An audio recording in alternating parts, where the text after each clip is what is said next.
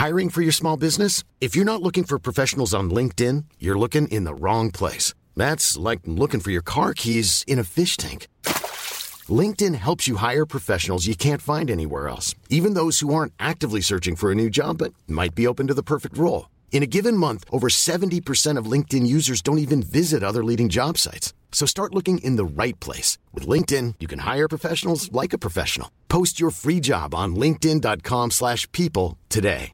This Mother's Day, celebrate the extraordinary women in your life with a heartfelt gift from Blue Nile. Whether it's for your mom, a mother figure, or yourself as a mom, find that perfect piece to express your love and appreciation. Explore Blue Nile's exquisite pearls and mesmerizing gemstones that she's sure to love. Enjoy fast shipping options like guaranteed free shipping and returns. Make this Mother's Day unforgettable with a piece from Blue Nile. Right now, get up to 50% off at BlueNile.com. That's BlueNile.com.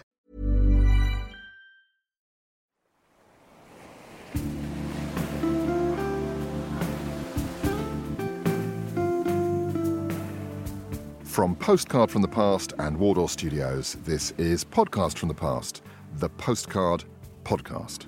This is the programme where we measure out our lives in picture postcards and try to draw meaning from tiny cardboard fragments we've shored against our ruin. Each time, I'm delighted to welcome to the studio a pair of guests, and it's their postcards that act as an uncertain path between our everyday lives and a pattern of memories, mysteries, and stories. I'm Tom Jackson, and today my guests are both writers, although working in different areas. They are Sunday Express arts and entertainment editor Claire Woodward and historian Diane Atkinson. Claire and Diane, I'm thrilled that you're here. We're thrilled to be here too. We're delighted. Daughters is delighted. Claire Woodward has spent her career documenting the world of entertainment, writing for such titles as The Guardian, The Daily Express, TV Quick, TV Choice, Radio Times, and The Scotsman. As well as toiling at the celebrity coalface, this means writing and coordinating reviews across all the arts. And when she's not close to a red carpet, a glamorous launch, or a deadline, Claire is, importantly, Programme Director of the Croydon Literary Festival. And Claire arrives today bearing a Crystal Palace postmark. Claire, do you still send postcards? I haven't sent a postcard for ages. I think when my parents died, it was the kind of the end of, of, of sending that. People expected something like that.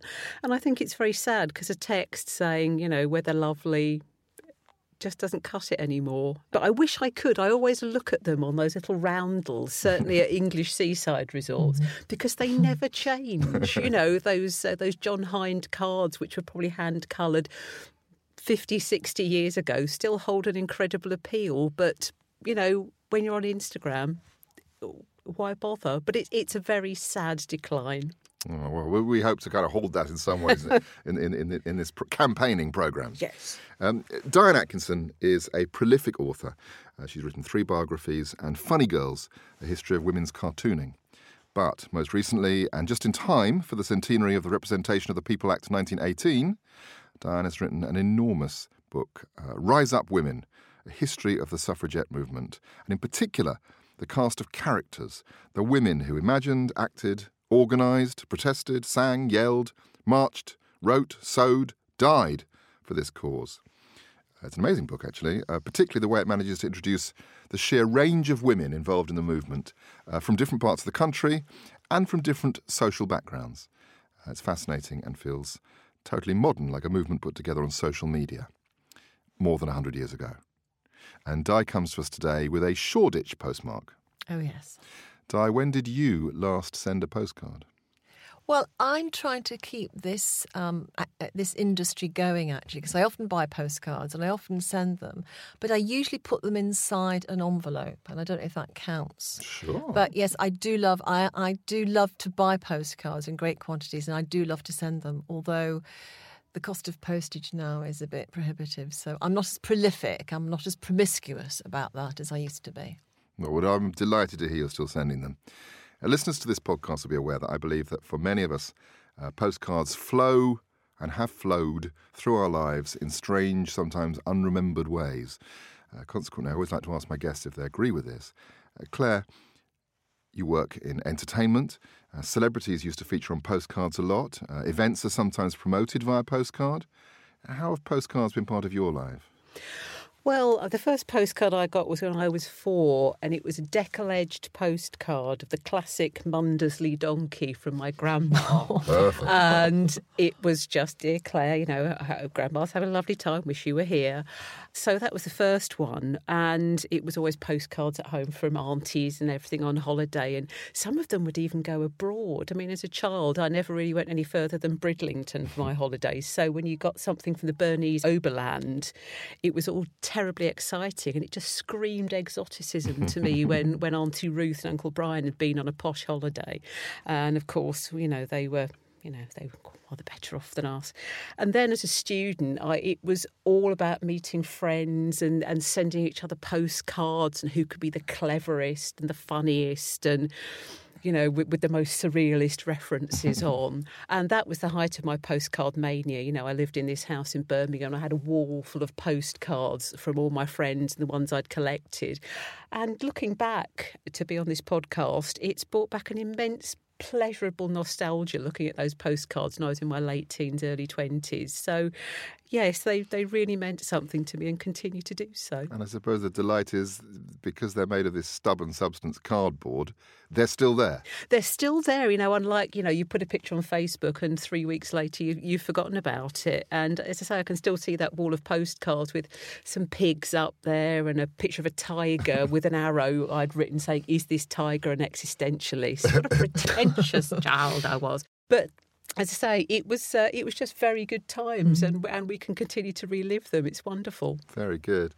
Uh, Diane, you're a postcard collector. We're going to be looking at some of your collection in a minute, or a specific part of it, I suppose. But when did your relationship with postcards start? I think as a young child, uh, uh, like Claire, um, we used to receive postcards from family who were going on holidays around Britain and not very often abroad. And I used to keep them. and I used to use them as bookmarks. And it's really nice to go through some of those old books now. And I've been doing that for years using postcards as bookmarks to just go back and dip into an old book, pull it off the shelf, and you think, God, that was then and this is now, and what's happened between then and now. So I think postcards are really love reminder. They kind of benchmark different parts of your life and different friendships, some which survive, some which went by the wayside. But uh, no, early, early days. Because like Claire used to love poring over those roundels with those cards. Sometimes they're a bit they're a bit bent, a bit battered, but I've been a big fan of the postcard forever, really. I was in Brighton last week, and they had, still have these sort of carousels of cards, mm. and you can just see where they've they've been. They've, they've been out in the rain and, and very occasionally the bright sunshine, and they've been taken indoors when it started raining, and the, gradually the corners are fraying. And because I think I don't think they restock as often as they used to. Mm, you know, I, think, mm. I think they're just sort of selling off the old stock. But uh, anyway, before we get to see and hear about the cards that Claire and I have brought along, I'll just give you a quick card of mine. This is, um, of course, a postcard from the past card um, in, in the style that I do on Twitter, an old card from which I've selected just a small part of the message. Okay. So this is a card of Goathland. Is it pronounced Goathland? Goathland. Yes. Goathland, which mm. is in Yorkshire. Yeah. yeah. Home of Heartbeat on ITV. Yes. Yes. yes. Now, I don't know what the connection. It, it, you know, is it named after a goat or is that, is that a sheep? I'm i think it's a sheep. I think it's full of sheep. Oh, should so, be sheepland. Yeah. But so it's a very nice card. Anyway, a, a multi-view with various rural scenes, uh, and it comes from well, 1982, I think. So it's not that old, but the message appealed to me. Um, see what you think. My handwriting seems to have gone off. Probably too much food has made my arms heavy. I don't think that writer went on to become a, a doctor. Hope not. and um, I'll just do, I'll do another quick one before we get on to the good stuff. So this is um, Cockington Forge in Torquay. Something like half the cards made in Britain seem to be of Cockington Forge in Torquay. Often the exterior view of the um, thatched cottages. And that is the brownest postcard I've ever seen. it's, it's brown, like it's shot it? through gravy, isn't it? Well, some little people just peeking through there. Look. Oh, yes. Oh, has he got shorts on? Yes. And, and inevitably some red clothing, which um, photographers of postcards are always very fond of. And this is from 1975 and it's sent. Uh, I don't want to give the game away, but it's sent by a girl called Sandra. And this is one of those cards that makes you wonder about the story. The picture you sent me was of my ex fiancee of about two and a half years ago. so I don't know how pleased Sandra Thanks was. for that. receive- yeah, yeah, yeah. You thought I'd be pleased. Um, so there we go. I should remind you, listening at home to the podcast, that images of all the cards we discussed today, um, including my guest cards, are on the website, so you can see that we're not making this up. Now, Claire and I, you have been kind enough to come along to the studio today bearing cards of your own. Claire, would you like to tell me about the first card you've brought for us? Well, this first card dates from, she said, straining to look at the postmark, 1985, and bears a black and white image of a young Smith's Johnny Marr wearing big mirrored sunglasses and an earring. My God, he looks young. And um, apparently it's Johnny Marr of the Smiths, she said, looking at the back. Brackets photo by Angie Brown. And of course, I was a massive Smiths fan, like everybody. I thought they were just the bee's knees, and I was at Birmingham Poly. And I went to see them at Birmingham Odeon with my friends, and it was a big night. And um, they didn't play for very long. And being born old and a born complainer, I thought it right to write to the management and say, this was a bit short. I expected more for my money. How, how long did they play? Right? It was very, it was probably under an hour. I Right. really did expect a bit more. And because I was just so disappointed because this was a big moment in my life. Seeing the Smiths, music mm. has always been everything to me. And of course, when you're young, these experiences are so intense and you want to enjoy it. And of course, this being 1985, there were no mobile phones or anything to with which to annoy your fellow gig goers with uh, and, and prolong the enjoyment. So, you, you, you complained. I Who did you complain to? I complained to the Smiths management. Uh, God knows how I found out how they were. Um, and it was very nice of them to reply uh, and not say, just sod off. They could have ignored you. off." They could have ignored me, but you know, these are the days. And it just, when you were a fan and you wrote to people and you got something back, wow, Yeah. how amazing. And I mean, I think this got pride of place on my college oh, wall. there. So what did they say? Uh, well, it's it's very nice handwriting in blue ink. Dear Claire, thanks for your letter. There were a few problems at Birmingham, hence the short set. Sorry if you were disappointed. The set does tend to change from date to date. Bit of variety and all that. Hope you enjoyed the gig anyway. If you are interested, we are setting up a fan club soon. If you would like the details, send us an SAE. Thanks. Doesn't say who it's from, but I mean, the words fan club somewhat date this, don't they? Because joining a fan club was an amazing thing as well. I mean, But I- would you have felt a little bit too old to be in a fan club by that stage anyway? You were a serious Smiths fan. Yeah, I- I mean, I think it would have been a bit uncool. I mean, having said that, you are speaking to a card-carrying member of the Osmonds fan club. Um, To this day? uh, pro- yeah, pro- in my heart I am. uh, from which I bought a Marie Osmond toothbrush, and the great thing about it was, it had a special thing for toothpaste in the bottom, and if you pressed it, the toothpaste came out of the brush. I what mean, made it Marie Osmond? it had a picture of Marie Osmond, which I peeled off because I really only like Donny, you know, Yes. but I wanted teeth like theirs. To, go, to go back to Johnny Marr, so how did you feel when this card arrived? It must have been quite a surprise. It was a surprise, and I did feel quite thrilled actually and quite special because, you know, again, sounding 498, back in the day, we couldn't have instant contact. You know, if it wasn't for Twitter, the three of us wouldn't be sitting in this vast studio here. We didn't have contact with the stars then. So to get something like this and to be able to show your friends and show the people that, that were at the gig and go, yeah, you know, I complained about this. Well, this is what I got back.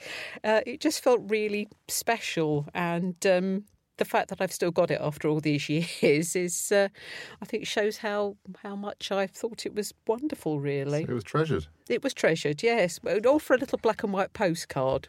Yeah, but I think it captures a moment in your life and a little moment in, in, in, in popular culture as well. Yes, as well. And I've always liked Johnny Marr since then. So there you go. I've, got, I've, got. I've rather gone off Morrissey, but I still like Johnny Marr a lot. So even if it's not from you, Johnny, love you. Yeah.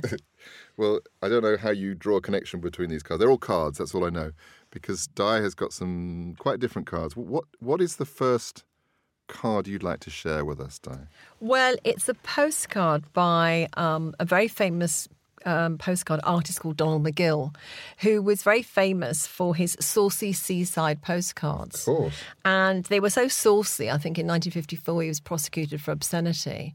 And uh, his career collapsed after that. A lot of his postcards were destroyed, rather stupidly. Um, and that was really the end of his career, which was a great shame. That was the end of Donald McGill's career, but the cards you've got here are from much earlier on. Yes, my postcards are from the first part of his career. He starts to really become quite uh, successful in 1904, and luckily for him, the suffragettes appear on the scene. The militant campaign is for the vote, and that provides him with loads of material, lots of subjects, lots of outrageous things they're doing for him to comment on and draw them and, and present them in a particular way. So, lucky for him, the suffragettes came along and gave a great boost to his career. But of course, he was anti suffragettes. He was speaking to an audience which couldn't stand these women, and so he did really very well out of it financially, I'm sure.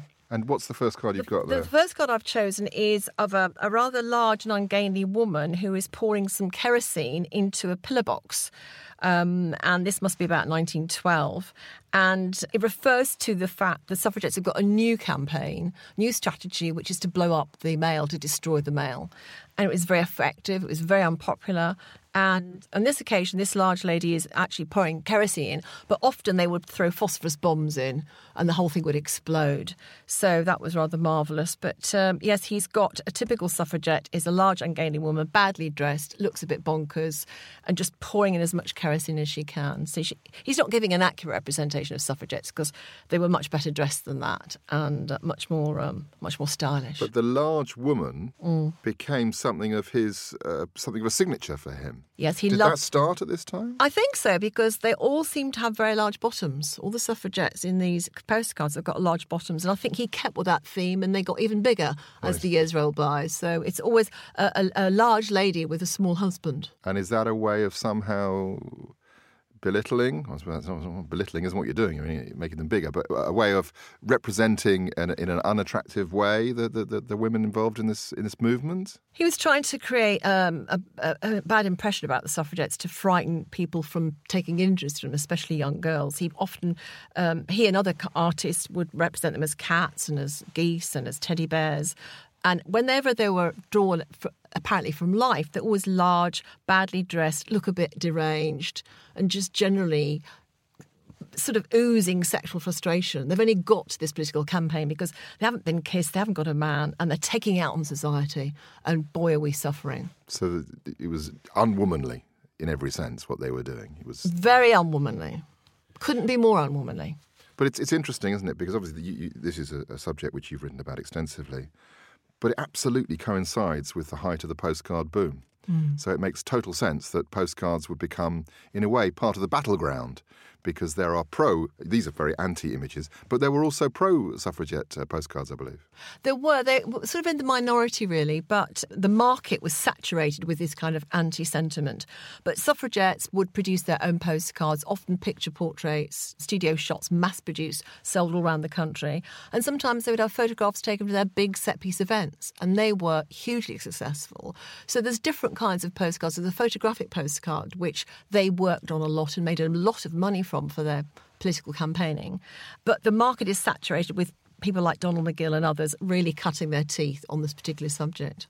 It's amazing, really, that it captured the imagination in the way that it did. I mean, obviously, we know it captured the imagination as a popular movement, but also on the negative side, that it was an image that people were sufficiently intrigued or scared of that they wanted to see mocking images.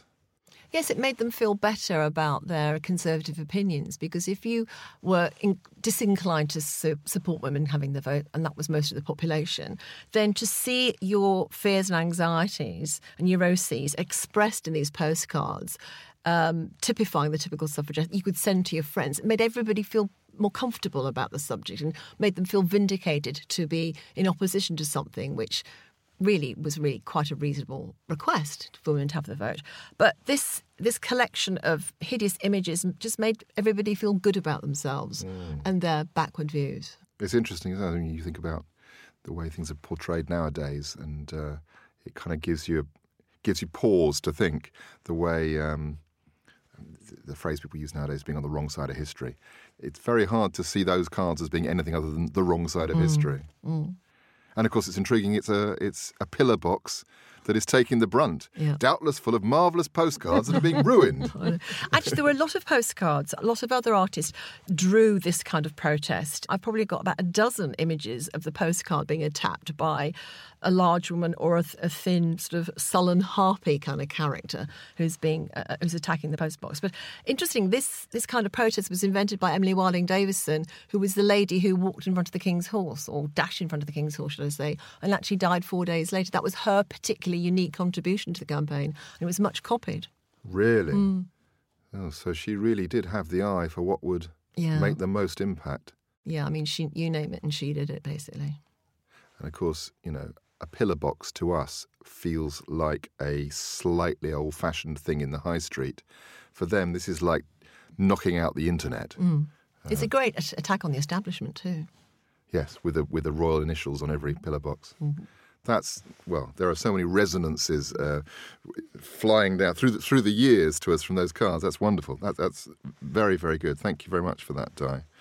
Before we get on to the second card from Claire, I'm going to just do another one of my light-hearted little cards. Um, I should remind you at home, you're listening to Podcasts from the Past, the Postcard Podcast.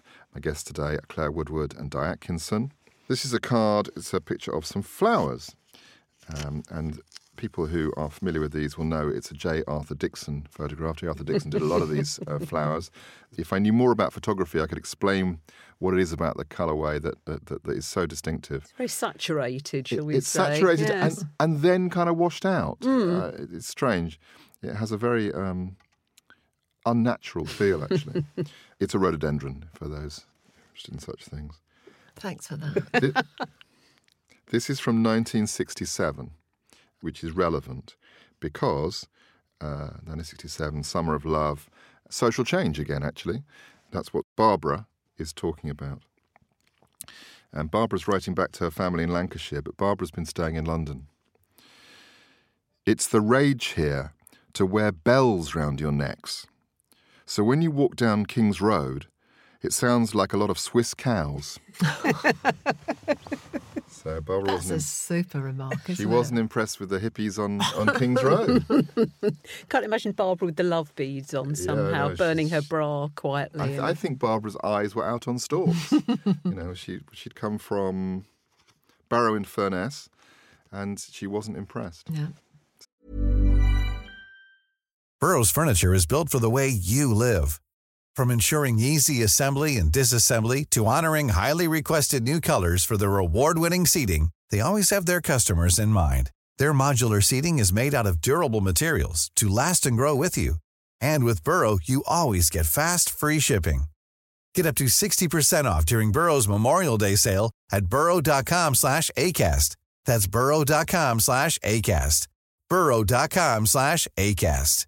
Hiring for your small business? If you're not looking for professionals on LinkedIn, you're looking in the wrong place. That's like looking for your car keys in a fish tank. LinkedIn helps you hire professionals you can't find anywhere else, even those who aren't actively searching for a new job but might be open to the perfect role. In a given month, over 70% of LinkedIn users don't even visit other leading job sites. So start looking in the right place. With LinkedIn, you can hire professionals like a professional. Post your free job on linkedin.com slash people today. Millions of people have lost weight with personalized plans from Noom, like Evan, who can't stand salads and still lost 50 pounds. Salads, generally, for most people, are the easy button, right? For me, that wasn't an option. I never really was a salad guy. That's just not who I am. But Noom worked for me. Get your personalized plan today at Noom.com. Real Noom user compensated to provide their story. In four weeks, the typical Noom user can expect to lose one to two pounds per week. Individual results may vary. Right, let's get on to Claire's second card. Now, I think you've got a you've got an artwork here. I do have a, a lovely artwork. It's handmade especially for me. And it's a postcard written on, I suspect it looks like maybe the back of a cornflakes packet, well, Yeah. on nice Brilliant. grey cardboard. But on the front, it bears. This uh, takes some description. What, what, what are we looking at? It does take some description. It's got the words, what you see is what you get. It's a collage, and there's a couple sort of embracing uh, he's holding her from the back, but she's got like another face stuck on her face. She's holding a bouquet of white flowers. And there is some amazing 80s rock star who I should know who it is in black and white. Can anyone um, It's not fur- Marc Almond. furnish me with the Oh, details? he looks a little bit like um, Gary Numan, but I don't think he is. It's it's a Gary Numan lookalike. Bit We we can't place him. I'm sure at one time Numan-esque, isn't it? we we Yes. would know who he was. He's got a faraway look as well. Yeah, I, I suspect that was cut from the face because it looks suitably arty. But he has quite big hair and a big forehead. His, his forehead is somewhat expanded. Um, And his as well. forehead is somewhat expanded by being cut off at an angle of 45 degrees with um, sort of four blue bars coming out of his head. So, anyway, this could be a Neville Brody, really, isn't Yes, it? yes. But but, uh, but it's an Andrew Rana. My friend Andrew, um, who lived in Leicester, who was a regular correspondent to our little house at Queen's Head Road in Handsworth. We used to send me quite long letters and postcards, but this is a very short one. Uh, and it just says, Here comes the rain again, in inverted commas. Like the Eurythmics song. Like the Eurythmics song, yes. Uh, Andrew, 1985, exclamation mark, brackets based on the sleeve by the Eurythmics. And I Oh. suppose it's based, oh, it is based on the sleeve by the Eurythmics that what of Here? Comes So- the Rain Again, because the Eurythmics are on a grey background, like this postcard is, but they don't have a man with an exploding head on it. And what I really like about this is it's always great when people make things for you Definitely. because um, I was very uncool and remain so. But to have this really rather cool thing made for you is rather wonderful. And, you know, Andrew wasn't an artist. I think at the time he was working in his dad's knitwear factory in, in Leicester. But he was super creative. And, um, you know, it was a really special time for me, you know, meeting people who are new and exciting. And nobody had ever made me a postcard before. That was really nice. Well, I think sending a postcard, it's the thought that counts. But if you make it as well, and then, you know, that really shows that you care. Yes, I mean, um, I've got another couple that he made for me. And to say the letters are really fantastic. I've got a, one of the letters on a pink envelope that I had made into a t shirt. And it just says the Girlies Punk Rock Fan Club, Queen's Head Road, Handsworth. And I just think it's so fabulous. You know, the fact that people had time to make these things. And I think, you know, probably we all did when we were young. You know, we, we, we, it wouldn't just be a letter, you'd have a little diagram or some funny lines coming out from things. And again, it's a thing of the past. I can't think the last time I sat down and wrote a letter. The only time I think I do that now is when people's relatives die, and I always send a nice handwritten letter or a card. Or But you, I, or you haven't paid your council tax. well, I haven't paid your council tax, and it's please, please, and it's all covered in tears. And, you didn't um, mean to send me a summons. That's a mistake. exactly. Yes, I must. Yes, uh, yours, Colonel Claire Woodward. Um, so, but to have something made for you is always really special. And uh, yeah, as, as I say, I, I hadn't seen that for quite a few years, and just uh, digging it out of a of an IKEA box today was uh, was really delightful. I think I think it's kind of amazing in that sense that the aesthetic of it is is a kind of pure 1980s collage style that I imagine your friend wasn't even aware that he was within. But these you can't escape the time you're in aesthetically. It's very Absolutely. I mean, you know, Andrew was, you know, really like super cool guy, and he was into art and music and stuff like that. You know, but I really like these sort of Salvador Dali esque references, this mask and stuff like that. It reminds me of. Um, Un Chien Andalou, you know, this woman could eat, have, sort of, you know, have her eyeball sliced out and there'd be a bit of blood coming out as opposed to the blue things coming out of this guy's head. Incidentally, if anyone can tell us who he is, I'd love to know. It will be on the website, and I'm sure one of our uh, eagle-eyed podcast listeners will will will come back to you and we'll return when we've identified who it is. Hooray. That's terrific. So, Di, I, sh- I should let people know actually that the end papers of your new book have a kind of extra treat. So, um, while you're while you're kind of warming yourself up to read the history and, and find out about the, the personnel behind the suffragette movement, you get to see a great range of these sometimes quite vicious uh, anti-suffragette cards, uh, beautifully put together inside the book. But you, we have some actually with us today. What's the second card you have? I think it's quite a. It was one that I, when I saw it before, I found it quite emotionally complicated. It is. It's um, a greetings card. It's a Christmas card. It's a postcard, and it looks quite benign. It's a lady sitting at a, a Christmas lunch, um, but it isn't really because it's trivialising something that's going on in prison that's truly awful. It's a reference to the hunger strikes that lots of suffragettes were enduring to get political status in prison, and uh, many hundreds of them were force fed throughout the suffragette campaign. And the little verse on this Donald McGill postcard reads Christmas comes but once a year. Don't hunger strike while it's here. Remember 'tis the season when there's peace on earth, goodwill to men. And that's goodwill to men is in capitals.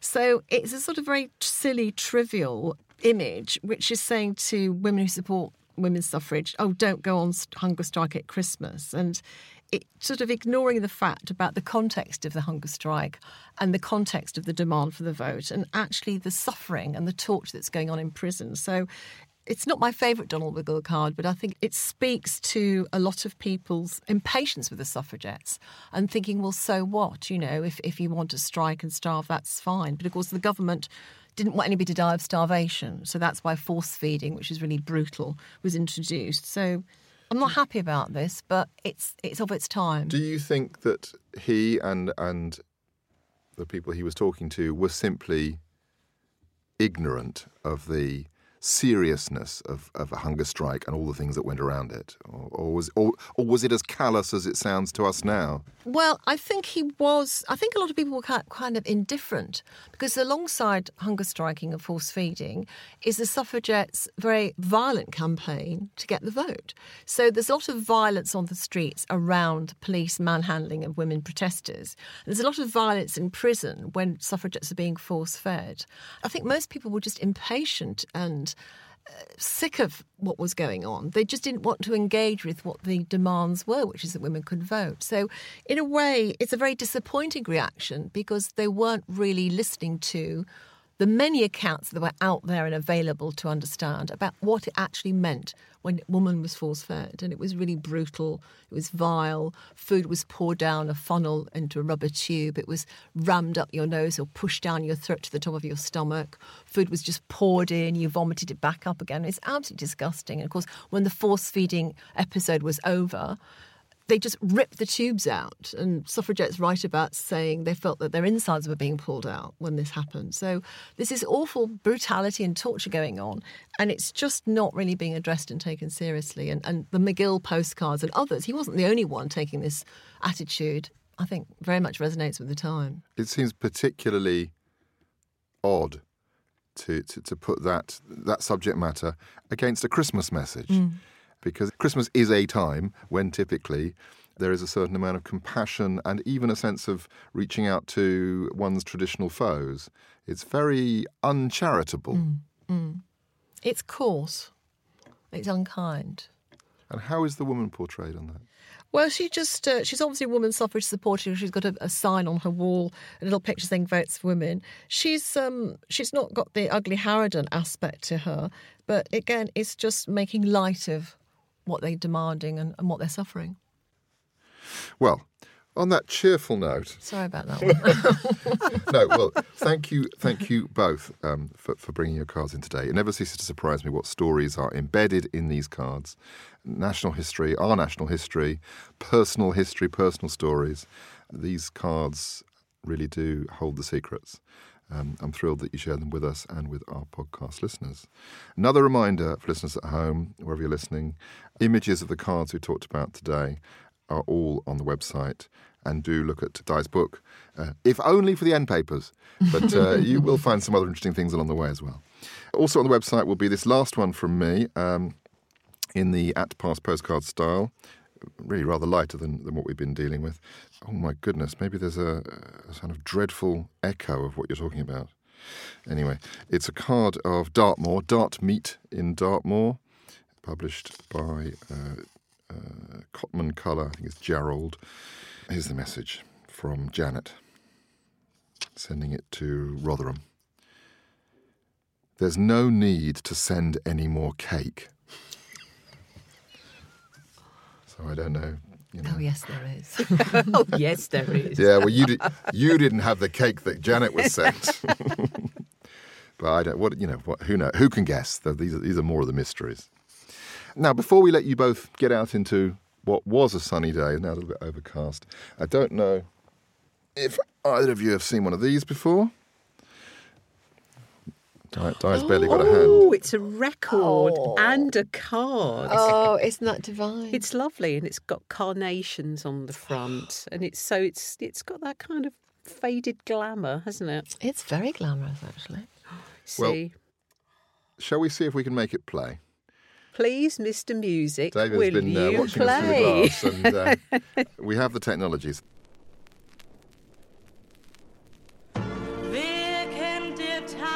She's good.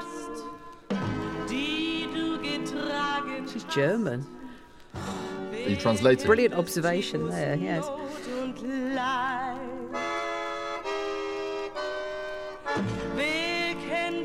Wouldn't you want to receive that through the post? Absolutely. It, it does give me that um, Sunday afternoon depression, though, that you always used to get as a child when the Cliff Adams singers singing Sing Something Simple Yeah. would come on, and you'd know that was the end of the weekend. But in German, obviously. And you only had the only thing to look forward to was a bath and finishing off your homework. Wasn't it? Yeah. Hmm. boo. that was it. Well, I'm sorry it's brought back such dreadful memories for you both. we aim to depress where we possibly can. Well, as the cardboard carnations continue to rotate at exactly 45 revolutions per minute, that's it for this time on Podcast from the Past. I'd very much like to thank my first class guests for sharing the postcards from their pasts and our past Claire Woodward and Di Atkinson. Thank you both. Thank you. Thank you. And thank you for listening. Bye for now. Wer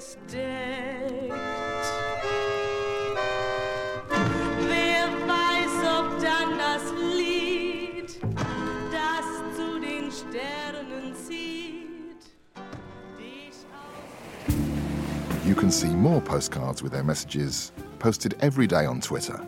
Do follow me at Past Postcard. And you can buy the book, Postcard from the Past, by me, Tom Jackson, at Amazon and all good booksellers. And if you're looking for podcast production, check out wardourstudios.co.uk.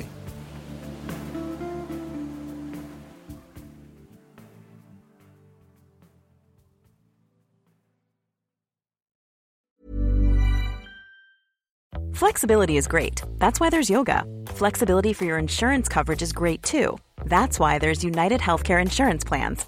Underwritten by Golden Rule Insurance Company, United Healthcare Insurance Plans offer flexible, budget friendly coverage for medical, vision, dental, and more. One of these plans may be right for you if you're, say, between jobs, coming off your parents' plan, turning a side hustle into a full hustle, or even missed open enrollment. Want more flexibility? Find out more about United Healthcare Insurance Plans at uhone.com. Planning for your next trip?